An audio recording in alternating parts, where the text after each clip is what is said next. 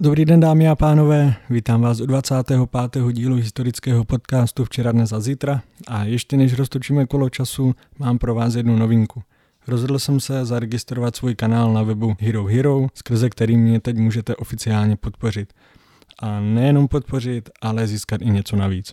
Členové skupiny na Hero Hero získávají přístup ke článkům, které pro vás píší historikové studující doktorské studium, Články budou o různých tématech ze starověku, středověku a 20. století. Například včera vyšel první článek o irské válce za nezávislost a irské občanské válce. Články budou vycházet každou sobotu. Další plus je možnost se zapojit do výběru témat skrze hlasování a diskuze. Navíc témata podcastu budete vědět dopředu, takže můžete zasílat své otázky pro mé hosty a já se na ně potom v průběhu podcastu zeptám. No a v neposlední řadě jeden z členů dostane knihu ke každému podcastu zdarma. Pokud knihu napsal sám host podcastu, bude určitě s podpisem a věnováním. Cena za členství je do konce září ta nejmenší, která šla nastavit a to jsou 3 eura. 3 eura jsou v dnešní době jedna lepší káva a navíc velký bonus je to, že ti, kteří začnou odebírat teď za tu nejmenší možnou cenu, tak ta jim už zůstane na pořád. Takže i kdyby za rok členství stálo 150 euro, tak vy už navždy budete odebírat za 3 eura. Můj první cíl je jasně daný a tím je kamera. Za první našetřené peníze pořídím kameru, se kterou se vydám na různá místa v České republice, ať už z historiky nebo s místními průvodci. Budeme si o nich povídat, takže k podcastům časem přibydou i videa. Odkaz máte v popisku videa a k registraci vám stačí pouze váš e-mail, nic víc není potřeba. Všem, kteří se do této skupiny přidají, moc krát děkuji, moc si toho vážím a teď už můžeme jít k dnešnímu tématu, kterým je KSČ za první republiky a druhé světové války. No a o tomto tématu se budu bavit s panem doktorem Kaškou, kterého tady vítám. Dobrý den. Dobrý den. Pane doktore, kdy vznikla komunistická strana v Československu a jaké byly její prvotní cíle a strategie? Komunistická strana Československa vznikla v roce 1921. Nejprve proběhl ústavující sjezd KSČ, to bylo v květnu 1921.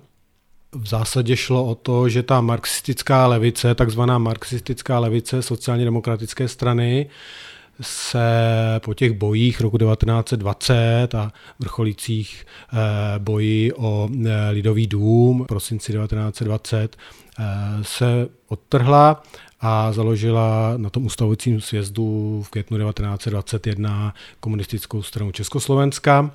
S tím, že už existovala třetí internacionála, protože komunistické hnutí mělo ambice být celosvětovým hnutím, takže ta třetí internacionála, komunistická internacionála, eh, samozřejmě eh, vydala 21 podmínek pro komunistické a dělnické strany pro vstup do eh, Kominterny a mezi těmi 21 podmínkami bylo i to, že eh, v jednom státě měla existovat jedna komunistická strana. To znamená, protože vedle té marxistické levice v Československu působily i další radikálně levicové proudy.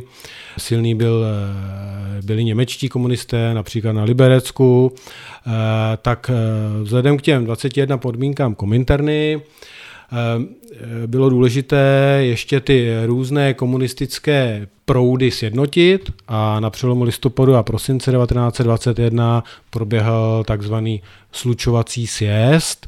To znamená, ta v květnu ustavená komunistická strana Československa se sloučila s těmi eh, českými eh, německy mluvícími ovšem eh, komunisty. Ta KSČ byla teda vlastně konglomerátem mnoha, mnoha proudů už od začátku. Jasně. Můžeme si jenom vysvětlit ten pojem kominterna? Mm-hmm. Kominterna neboli komunistická internacionála byla zastřešující vlastně organizací. Víme, že ty eh, i jiné eh, politické strany na národních úrovních měly své internacionály. Samozřejmě první internacionála, ta sociálně demokratická internacionála, byla v tomto jako na začátku. Kominterná, ta třetí internacionála, eh, se měla lišit v tom, že byla eh, vlastně eh, mnohem víc centralizovaná, více po těch jednotlivých národních stranách komunistických požadovala a tento, tato tendence zesilovala pak s upevňováním Stalinovy moci v Sovětském svazu, požadovala jako disciplínu, e, takže ta sociální, sociálně demokratická první internacionál byla jako združením sociálně demokratických strán, když to Kominterna se profilovala i s tím posilováním exekutivy Kominterny e, jako skutečně eh, bojový štáb toho komunistického hnutí a té zamýšlené světové bolševické revoluce, s tím, že jednotlivé komunistické strany na světě světě, od té francouzské až po eh, čínskou, měly být tedy sekcemi,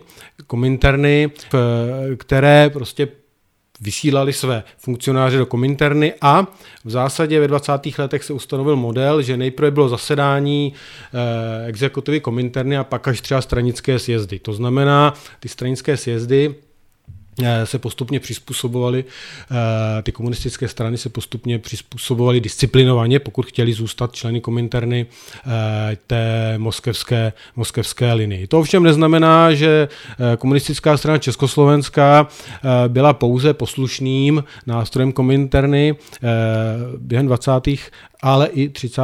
let vznikaly různé, objevily se jako nesouhlasné nesouhlasné tendence, které ovšem Kominterna potírala a ve 30.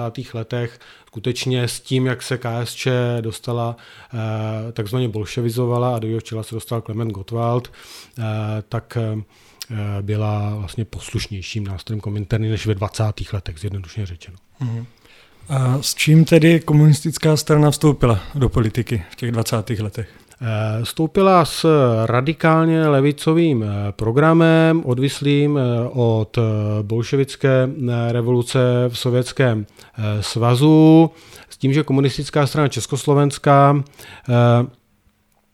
na jednu, musíme se nejprve podívat dovnitř, s tím, že ona skutečně se slila z několika proudů od anarchokomunistů, od navrátivších se eh, nebo navrátivších se eh, radikálních, eh, radikálně levicově smýšlejících Čechů a Slováků ze Sovětského svazu, řekněme bolševiků, jádro tvořila ta marxistická levice sociální demokracie, pak tam byli němečtí komunisté a tak dále. Takže KSČ tvořila, netvořila jako jednotu, i když navenek jako měla, Mm. Taková idea byla, že prostě ano, diskutujme uvnitř, ale navenek ta, musíme zachovávat akční jednotu, to se táhlo po celé dějiny KSČ. Eh, častokrát byli právě vylučováni z KSČ ti funkcionáři, kteří ty vnitrostranické spory eh, zveřejnili ve stranickém tisku. Jo, najednou se stali, mohli být označeni za renegáty. Takže ta eh, komunistická strana Československá eh, v zásadě ve 20. letech, poté, co se stabilizovala, no to nebylo úplně jednoduché, eh, stabilizovat tu stranu, vzhledem k tomu, co jsem říkal, hmm. vzhledem k těm různým názorovým proudům, tak poté, co se stabilizovala, tak tady můžeme sledovat takové v zásadě dva hlavní proudy uvnitř strany.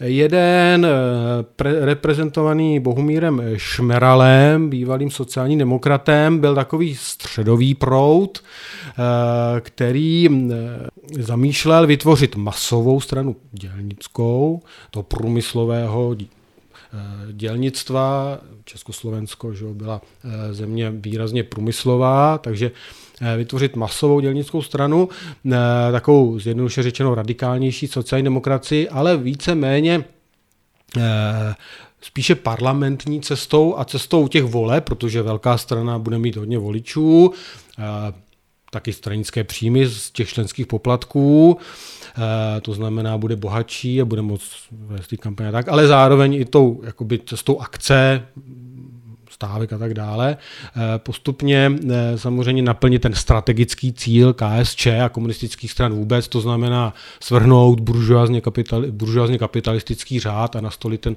so, sociální revoluci eh, a monopolizovat moc. Jo, ale ta šmeralovská linie byla linií jako pozvolnějšího vývoje za pomocí masové strany a mohutného dělnického hnutí. No a pak tady byla, eh, ten druhý proud byl eh, radikálně revoluční, dejme tomu více bolševický, to znamená úzké disciplinované jádro revolucionářů, takové polovojenské, se chopí prostě násilím ehm, moci ve státě.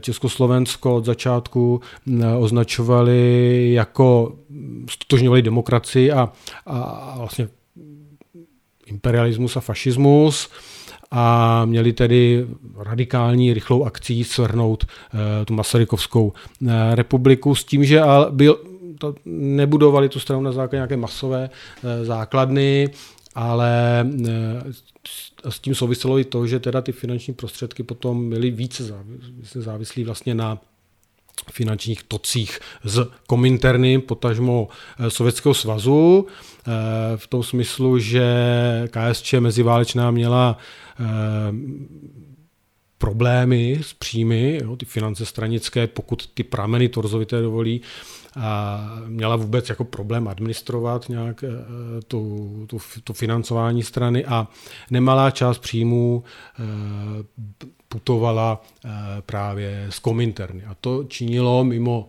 tu Eh, ideovou závislost eh, i po stránce jako hmotné. Eh, hmm. KSČ závislou na komenterně, komenterně a Moskvě.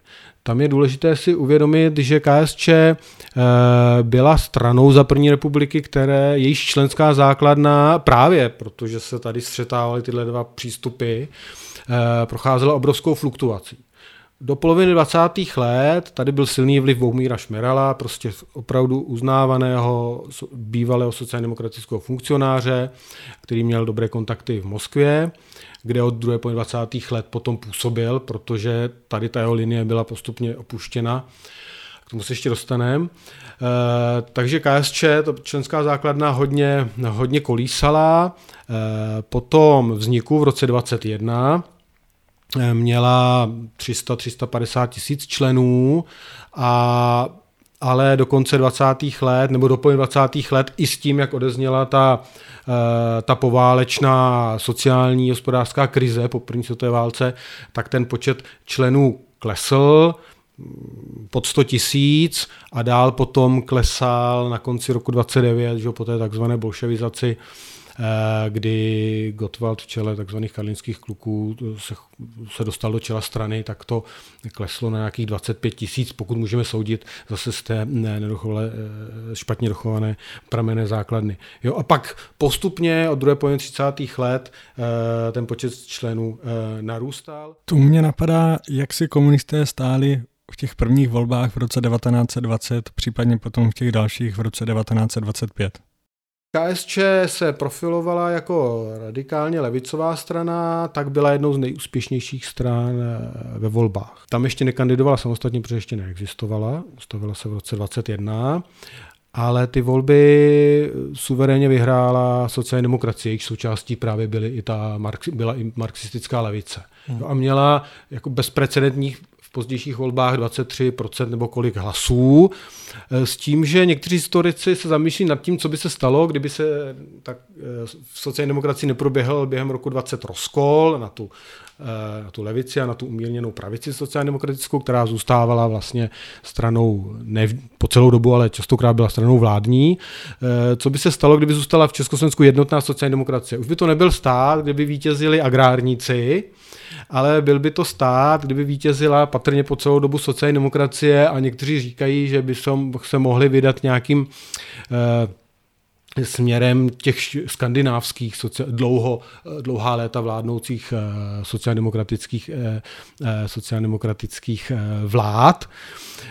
Ovšem jiní zase říkají, že naopak by to vedlo k větší polarizaci, protože ta sociální demokracie by stále v sobě měla ty dva proudy a otázka by byla, co by se eh, dělo s tou stranou. Takže ty volby potom v roce 25 parlamentní, KSČ poprvé eh, kandidovala samostatně, v českých zemích KSČ vyhrála. Získala necelých milion hlasů a už tak byla vlastně na počet obyvatel největší komunistickou stranou na světě, na počet obyvatel. Nikoliv samozřejmě v absolutních číslech, Sovětskému svazu v tomhle nemohla konkurovat, eh, protože byl lídnatnější. A KSČ eh, tyhle volby v českých zemích vyhrála a v Československu teda skončila druhá za agrárníky. Jo, takže obrovský úspěch a zůstávala stranou v opozici, protože vedle toho středového, dejme tomu i pravicového proudu, už v roce 25 KSČ sílil ten proud eh, levicový, eh, více svázaný s Kominternou a striktně odmítající Československo. A eh, protože v roce 1924, rok před volbami, o kterých jsme mluvili, pátý kongres Kominterny, vytýčil novou linii pro ty komunistické strany a dělnické strany eh, a to je linie bolševizace těch stran. Jinými slovy, eh, tak byla to vlastně stalinizace. To znamená větší podřízenost eh, kominterně, jak jsme tu o tom už mluvili, a to znamená, není nutno budovat masovou stranu a je potřeba tedy vlastně politiku, tu politickou linii eh, přizpůsobovat těm eh, direktivám eh, Kominterny. Tohle potom ta bolševizace KSČ vrcholila v roce 28-29. Hmm. To je ten známý pátý sjezd KSČ v únoru 1929, kdy Gotwaldovo křídlo skutečně KSČ ty ty vedoucí orgány komunistické strany ovládlo. Eh, rozhodlo se o tom patrně v pozdním, nejpozději v pozdním létě 1928. Dosavadní vedení Bohumila Jílka, které mělo dlouho ještě v druhé polovině 20. let eh, podporu eh, Kominterny, tak poté, co některé akce prostě nezvládlo a okopávalo jim kotníky právě to, to Gotwaldovo eh, křídlo, tak eh, v Kominterně bylo rozhodnuto tedy, eh, že nadějnějším kádrem do budoucna bude Klement Gottwald a došlo k té zásadní změně, kdy Klement Gottwald se stal tím ústředním tajemníkem KSČ a Bohumil Jílek a jeho Eh, vedení muselo, muselo skončit. Čili rokem 29 ne, že by začala bolševizace, ona naopak končí, čili probíhá po celá druhou polovinu 20. let. Tohle potom způsobilo, že e, řada propad, propad e, té členské základny, byl to jakýsi rozkol v KSČ a e, řada těch funkcionářů, kteří se v čele KSČ objevili v 20. letech, končí, byli vyloučeni a potom dlouho hledají cestu eh, v tom politickém životě. Někteří končí třeba jako politici národně socialističtí, mm-hmm. no, včetně toho vedení KSČ. Eh, no a přichází eh, teda to Gotwaldovo vedení s tím, že v roce 29, když se vrátíme k volbám, na podzim potom jsou volby a KSČ ztrácí hlasy, ale ne tolik výrazně, jak se to projevilo v členské základně, tam skutečně řada straníků vystoupila, jak obyčejných, tak eh, třeba těch, to je ten známý manifest sedmi, to znamená eh, komunistických intelektuálů do té doby, básníci Hora nebo Seifert, no, protestují proti Gottwaldovu vedení, obávají se té tvrdé stalinistické linie a opuštění nějakých domácích tradic. Jo, KSČ se neustále pohybovala mezi tím internacionalismem, věrností Moskvě a národními tradicemi, silným sociálně demokratickým hnutím. E, takže e, KSČ potom získává a potom v těch dalších volbách v roce 35, opa- myslím, že končí čtvrtá z 10% hlasy. Čili ztrácí, ale ne, že by mizela. Jo? E, jde o to, že Gottwald káže částečně sjednocovat ty různé proudy v KSČ, jo, pomocí samozřejmě čistek nebo vylučování eh, ze strany, ale i pomocí různého taktizování mezi těmi pravicovějšími a mezi těmi levicovějšími eh, proudy. No a ty volby, eh, důležité je, že KSČ samozřejmě mění taktiku, protože od roku 29 se drží, nebo od 20. let se drží té těch tezí o sociálfašismu a teze třída proti třídě.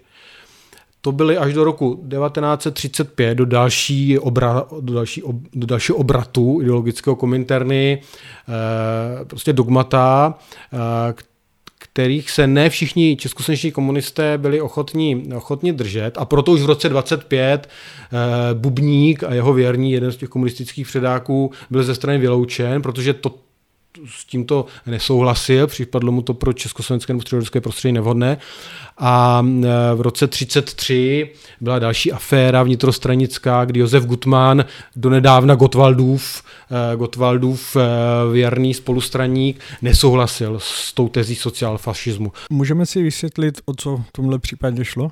O co šlo? Šlo o to, že komunistické strany měly neměli spolupracovat eh, s funkcionáři jiných socialistických levicových stran. Byli to pro ně, eh, byli to pro ně úhlavní, úhlavní nepřátelé a toto se ukázalo tato taktika se ukázala jako velmi ze zpětného pohledu jako velmi nešťastná v případě Německa, Eh, kdy němečtí komunisté a sociální demokraté eh, vlastně si konkurovali a byl to jedna, byla to jedna z příčin, proč Adolf Hitler se v lednu 33 eh, chopil moci. No a právě Josef Gutmann, eh,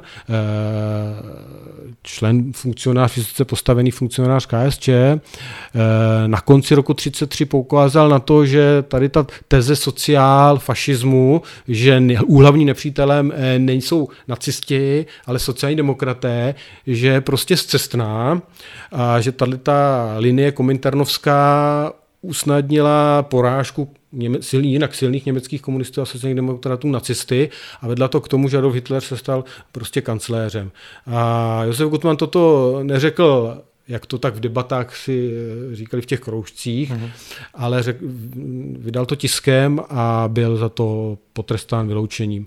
O dva roky později, eh, v roce 35, eh, Kominterna naznala, že ta teorie sociálfašismu skutečně se přežila a e, byla opuštěna byla vyhlášena nová, e, nová linie, nová taktika lidových front. To znamená, budeme nebudou sociálně demokratičtí funkcionáři v naši úhlavní nepřátelé, ale budou to e, právě fašisti. Jo, takže přichází ta linie lidových front, která je velmi důležitá, KSČ se z toho antisystémového postavení v Československu postupně dostává do pozice, kdy opatrně podporuje československý stát poprvé ve své historii, čili ta druhá polovina 30. let eh, je eh, vlastně takovým, eh, takovou velkou změnou a vrcholí to během československé krize roku 38, kdy KSČ, včetně Gotwalda, je spolu s národně konzervativními stranami ochotná bojovat zbraní ruce za zach, zbraní, se zbraní ruce za zachování, za zachování Československa. Co Což, když si představíme, že ve 20. letech nebo v té éře přelomu 20. 30. let, éře třída proti třídě, sociál, fašismu, eh, byla hlavní teze, že důležitější je samozřejmě ta třídní, ten třídní pohled, než ten pohled národního státu a Československo byl eh, stát fašistický, který je potřeba, potřeba rozbít tou revolucí. Jo, takže toto je základní taková a poslední fáze té prvorepublikové KSČ. První fáze je do poloviny 20. let, kdy se strana stabilizuje, je tam mnoho proudů, pak je druhá polovina 20. let, kdy se postupně bolševizuje, to vrcholí tím, že Klement Gottwald a jeho takzvaní karlinští kluci se dostávají do čela strany v roce 29. Eh, pak je ta fáze radikálně antisystémová, kdy se drží linie kominterny, eh, to znamená eh, hlavním nepřítelem je československý stát a sociální demokraté a pak od poloviny 30. let přichází ta, tady ta linie lidových front s tím, že zase jsou ale kritizováni z Moskvy někteří komunisté českoslovenští, konkrétně v roce 36 Jan Ferma a Rudolf Sánský, že si to vykládají příliš volně a že příliš nadbíhají jako sociální demokraci. Takže s tou komunistickou stranou se táhne takové tíživé dědictví sociáldemokratismu, což je bývá jako úchylka, kterou potom zvedne ještě Antonín Novotný z druhé 50. let a hledá jako pozůstatky sociáldemokratismu uh, už monopolně vládnoucí KSČ. Ještě chci zdůraznit jednu věc, kde KSČ brali voliče za první republiky. Protože na rozdíl od polské komunistické strany, která byla pak Stalinem rozpuštěna eh, v druhé polovině 30. let, eh, vidíte, jak ta kominterna fungovala, jo, že, a nikdo se proti tomu neozval, jo, že nějaké mezinárodní hnutí je schopno eh, rozpustit nějakou národní stranu, čili byla skutečně ta kominterna jako silným silným majákem v tom komunistickém hnutí na rozdíl od maďarských komunistů, kteří v tom hortyovském e, autoritativním režimu samozřejmě byli zakazováni a tak dále, českoslovenští komunisté e, se mohli legálně účastnit voleb. Samozřejmě e, někdy se pohybovali na hraně legality, a ilegality vzhledem k tomu, že na jejich schůze, ostatně jako na schůze jiných politických stran, eh, eh, dohlíželi, eh, dohlíželi bezpečnostního policejní orgány a sledovali ty projevy, jestli nejsou tedy protistátní. Funkcionáři komunističtí, pokud skutečně jako radikálně vystupovali proti státu a proti některým jeho vrcholným představitelům, tak byli zatýkání, ale to zatýkání bylo častokrát dočasné. Eh, někdy před eh, zatčením unikli do Moskvy, jako Klement Gottwald právě v polovině 30. let eh, pro toto dočasné vedení KSČ Slánský Šverma. A takže KSČ se pohybovala v prostředí, kde mohla kandidovat a ten její program ku podivu, ty, kde měla voličské bašty, ku podivu to nebyly ty, ta prů, tradiční průmyslová centra, jako třeba Plzeň nebo Ostravsko, kde eh, u těch kvalifikovaných dělníků tradičně bodovala sociální demokracie, ale spíše eh, proto vlastně ani nestrácela tu podporu, spíše, přesto, že dělala ty různé veletoče, byly to píše ty radikálně smýšlející voliči, chudí voliči, periferie republiky, to znamená, ona eh, možná paradoxně eh, proti jako marxistickým programům, že cílícím na dělnictvo, sbírala hodně hlasů eh, v tom chudém periferním venkově na Slovensku v podkarpatské Rusy, a nebo potom eh, mezi těmi nekvalifikovanými dělníky eh, v místech zasažených více těmi permanentními krizemi eh, kapitalismu, s tím, že samozřejmě velká hospodářská krize taky způsobila to, že KSČ potom na, v, polo, v první polovině 30. let v první polovině 30.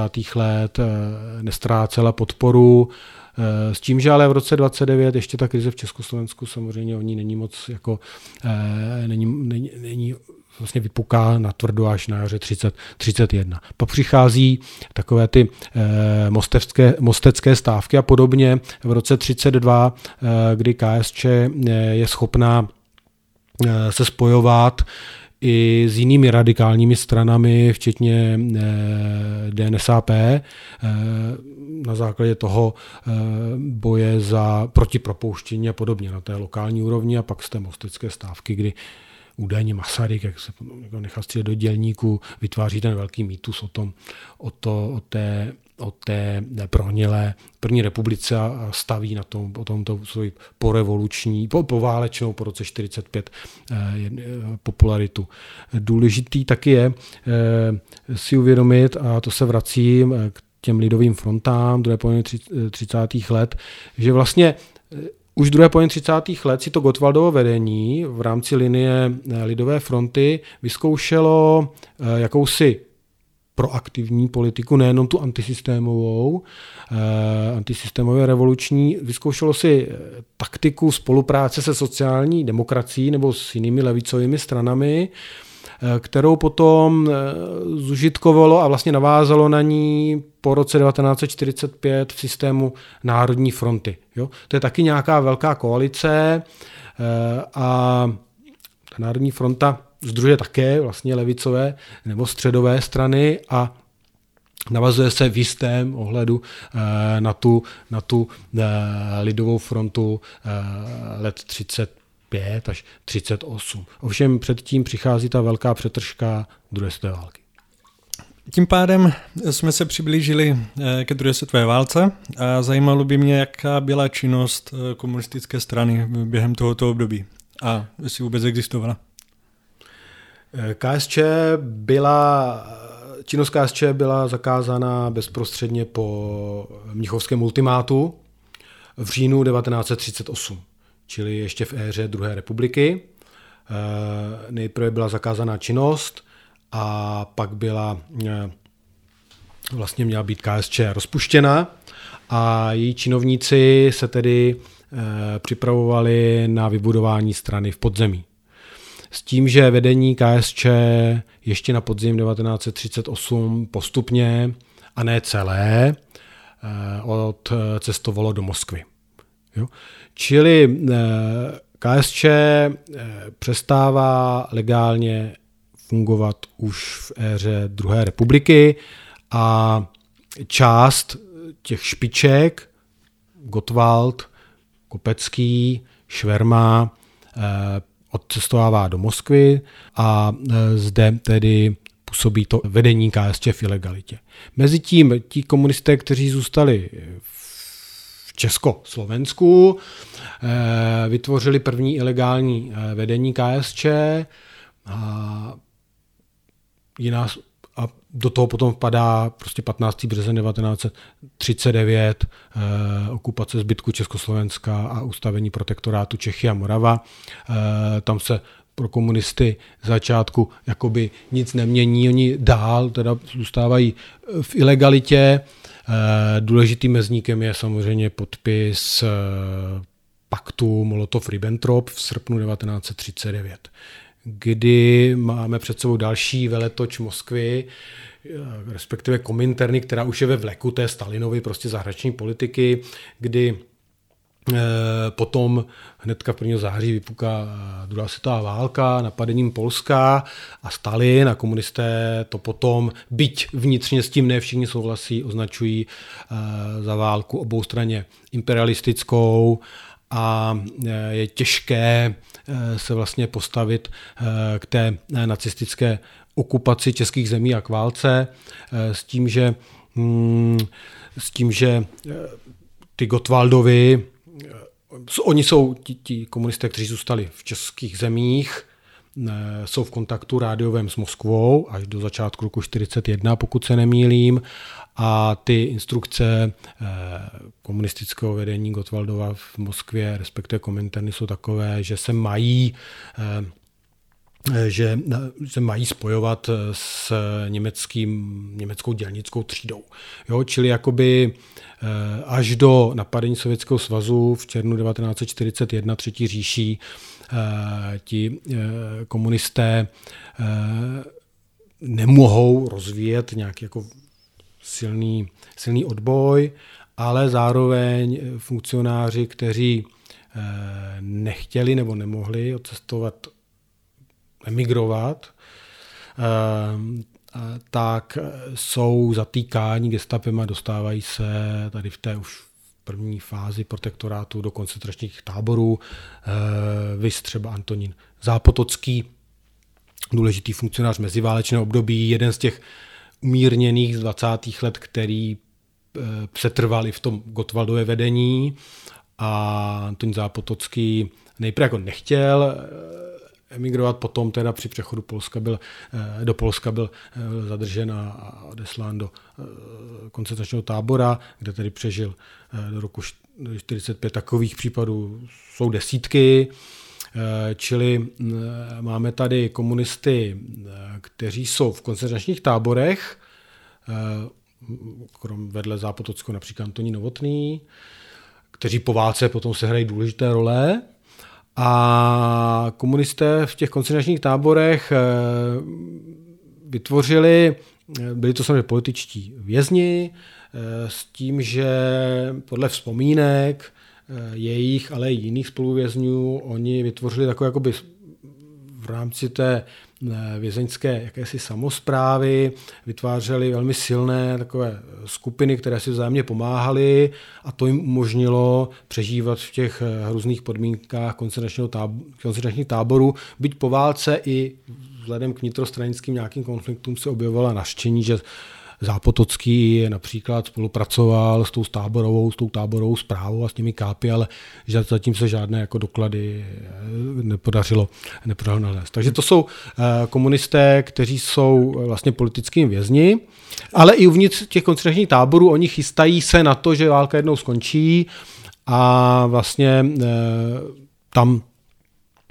se vytváří, a to je důležité, jakoby velmi pevná pouta mezi těmi komunisty, kteří byli v určitém koncentračním tábore. táboře. V Buchenwaldě, v Sachsenhausenu, ti komunisté, kteří se zde po několik let prostě museli, skutečně byli odkázáni sami na sebe, na tu pomoc. Potom eh, byli v těch poválečných letech eh, k sobě připoutáni vazbami a zůstávali častokrát k sobě lojální, protože uvnitř KSČ se po válce rozhořela řada sporů mezi eh, různými animozit. Jestli mm-hmm. bych mohl ještě Já, se vrátit k tomu roku 38, na čí poput byla komunistická strana rozpuštěna? Hmm, bylo to v rámci toho zjednodušování politického života druhé republiky.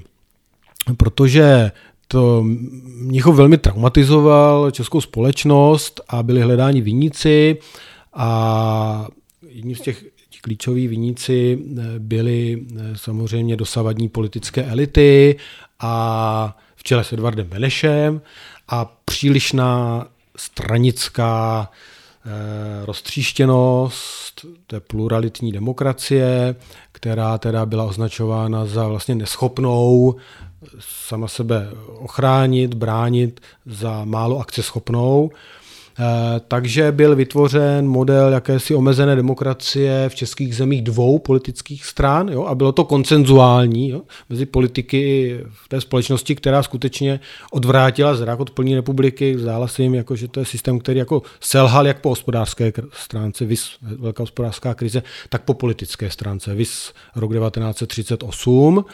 Eh, takže v rámci toho zjednodušení politického života a posunu doprava, byli vlastně v českých zemích a koncentrování že, v rámci toho hesla malá, ale naše, po odstoupení pohraničí, koncentrování toho politického života, povolení vlastně dva, dva politické subjekty, jeden ten vládní, který vedli agrárníci a byl jako pravicový a jeden jako lojální opozice, kde byla, kde byla sociální důležitá jako část sociální demokracie.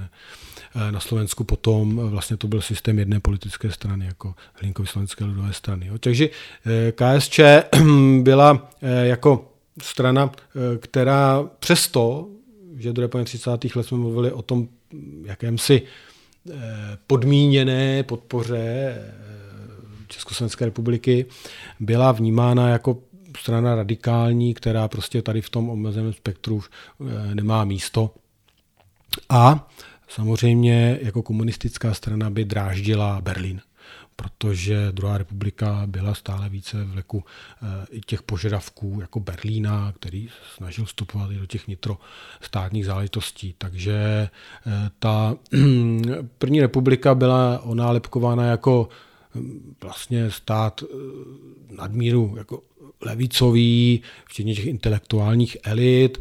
Ostatně Voskovec s Verichem osvobozené divadlo, které mělo už za první republiky problémy že jo, s tím fašizující pravicí, eh, tak taky skončili že jo, za, už za druhé republiky. Takže mm, toto, jsou, toto jsou zjednodušeně řečeno příčiny toho konce komunistické strany. Na Slovensku to bylo potom jasné, že jo, tam Hlinkovci nebo eh, Ludáci vytvořili režim jedné, autoritativní režim, režim jedné politické strany, kde žádné jiné neměli už místo.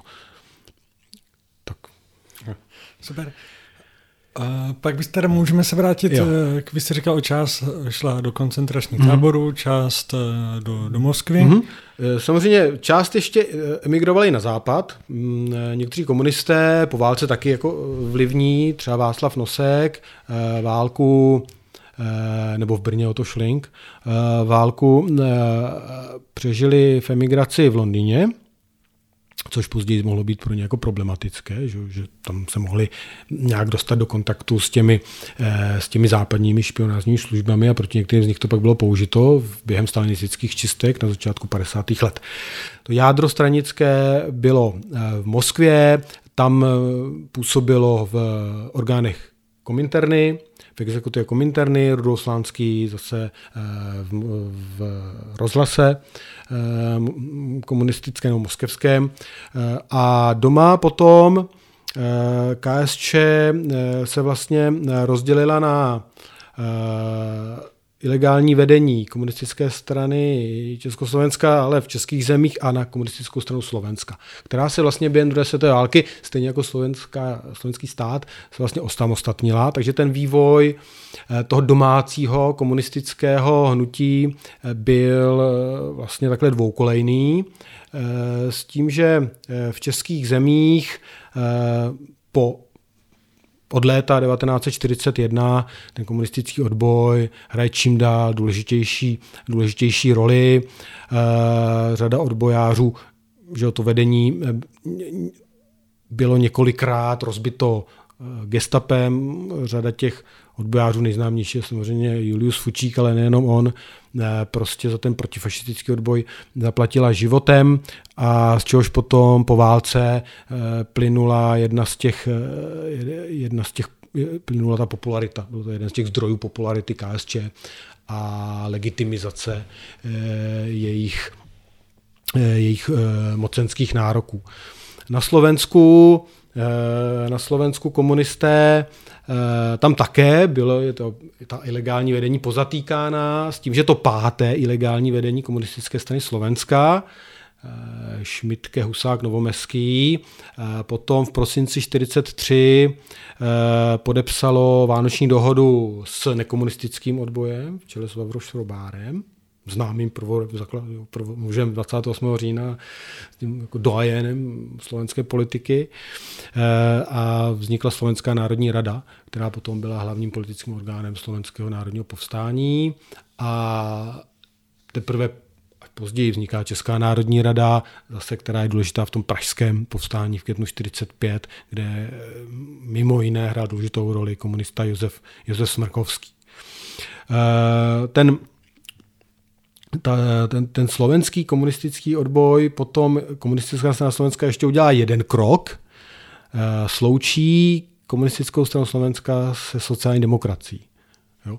Což eh, po válce bylo vnímáno jako předčasné, protože v květnu 45 v prvních týdnech a měsících roku 45 byly takové tendence na lokálních úrovních po vzoru Slovenska tohle udělat taky, ale Gottwald, navrátivší se z Moskvy, říkal, že toto je předčasné, my tady budeme mít systém Národní fronty, čtyř politických stran a sociální demokracie bude jedna z nich. Ještě na to nenazrál čas. E, takže to je ten, e, to je ten domácí, e, domácí odboj. A s tím, že eh, samozřejmě po roce 1944 tady eh, hrály důležitou roli také vazby komunistů s partizánským hnutím sílícím, eh, s tím, že ty výsadky ze Sovětského svazu, vlastně ty výsadky, které tady měly organizovat spolupracovat s tím partizánským hnutím, ale zároveň pomáhat organizovat už ty zárodky komunistické strany, obnovené. Jo. Tím pádem eh, v tom, na tom jaře 45 KSČ měla, měla eh, jakoby náskok organizační. Eh, další ovšem, nebo řada těch starých soudruhů prostě nepřežila ten nacistický teror. Jo. Mm, to samozřejmě bylo z hlediska nějakých jako funkcionářských sborů jako pouštění žilou. Na druhou stranu KSČ z toho těžila potom tu e, popularitu a zároveň ovšem ten komunistický, to komunistické legální hnutí zase nebylo jednotné, nemělo vždycky kontakt s Moskvou a častokrát tady docházelo, k, eh, je ještě, do, došlo tady ještě k jednomu důležitému, důležitému e, jevu.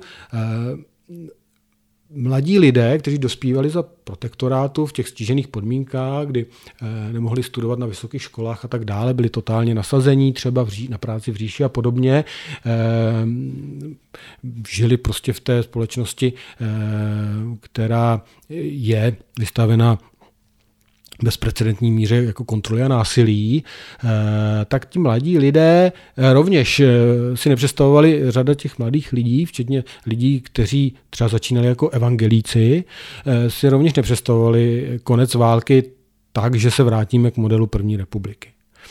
A oni také začali inklinovat k levicovému byli levicově smýšlející, eh, smýšlející sociálně jako nějakou zásadní sociální reformu, s tím, že eh, klíčová asi byla organizace Předvoj, eh, která potom mladí lidé, teenageři, a řada z nich potom byla s jedním, byli potom důležití jako myšlenkově a pak i co se týče jako fungování v poválečné KSČ.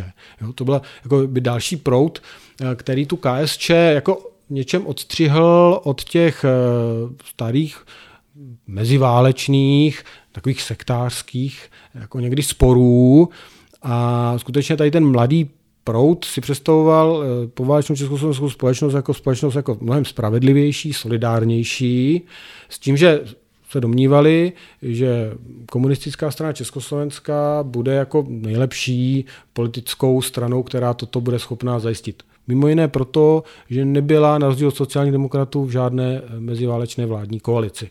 Hmm. To byl jeden taky z důležitých jako argumentů toho, proč po válce KSČ eh, najednou jí narostla ta popularita, protože ten společenský koncenzus poválečný skutečně se shodoval v tom, že eh, první republika není, ten správný, není to správná cesta, byl to ten, byl to jenom československý případ, že byl to ten velký posun jinam v celé Evropě jo, aby už eh, nevznikla další světová válka. Chci ještě mluvit o tom, ale vrátit se eh, do toho válečného dění, které bylo pro KSČ taky jako velmi důležité eh, a v tom smyslu, že přestože komunistická strana Slovenska a Slovenská národní rada měla silné postavení a posílila si ho třeba byť teda tím málo nakonec neúspěšným slovenským národním postáním, taky ty, ty to do domácí eh, vedení KSČ v českých zemích, eh, tak nakonec se tady, tady ten domácí komunistický odboj nepodílel na tom formování košického vládního programu. Byla to záležitost skutečně toho Gottwaldova vedení v Moskvě samozřejmě vyjednávání s londýnským exilem v čele s Benešem, ale víme, eh, že eh, ta jednání v roce 1943 Poprvé Beneš eh, přiletá do Moskvy a podepisuje tu smlouvu se Sovětským svazem o poválečné spolupráci a už tehdy jedná s Goswaldem a Slánským a tak dále. A potom na začátku roku 1945 přichází ta jednání o poválečném vládním programu vlády Národní fronty a Čechů a Slováků. A tam teda nejsou přizváni zástupci, zástupci Slovenské národní rady tam jsou, ale nemají tam žádné jako výrazné slovo. A nejsou tam přítomní zástupci jako toho domácího odboje českého, eh, takže eh, a navíc ta, ta finální podoba toho programu je hlavně z dílny eh, toho komunistického vedení v Moskvě, jak známo, ty nekomunistické strany z Londýna při, přiletěly do Moskvy nepřipraveny. Že to je. A vlastně došlo k jenom jako drobnějším úpravám a ten košický vládní program, byť teda byl předložen jako program té Národní fronty, všech teda povolených poválečných politických stran, tak byl hlavně z dílny, z dílny toho moskevského vedení. Čili tady dochází k obrovské, obrovské změně v tom smyslu, že z té opoziční strany je najednou strana eh, vládní a dokonce strana, která určuje vlastně směřování té poválečné vlády. Super. Já myslím, že to podstatné jsme si řekli. Tohle byl pan doktor Kaška, kterému moc krát děkuji, že přijal mé pozvání. Vám všem, kteří jste nás poslouchali až do konce, moc krát děkuji. A ještě jednou připomínám, že mě můžete oficiálně podpořit skrze odběr na portálu Hero Hero, kde mě nejenom, že podpoříte, ale ještě získáte něco navíc. Odkaz máte v popisku stačí pouze zadat svůj e-mail, je to bez registrace, bez nějakého dlouhého vyplňování a tak dále. A první cíl je kamera a videa z historických míst v České republice. Moc krát díky naslyšenou dalšího dílu.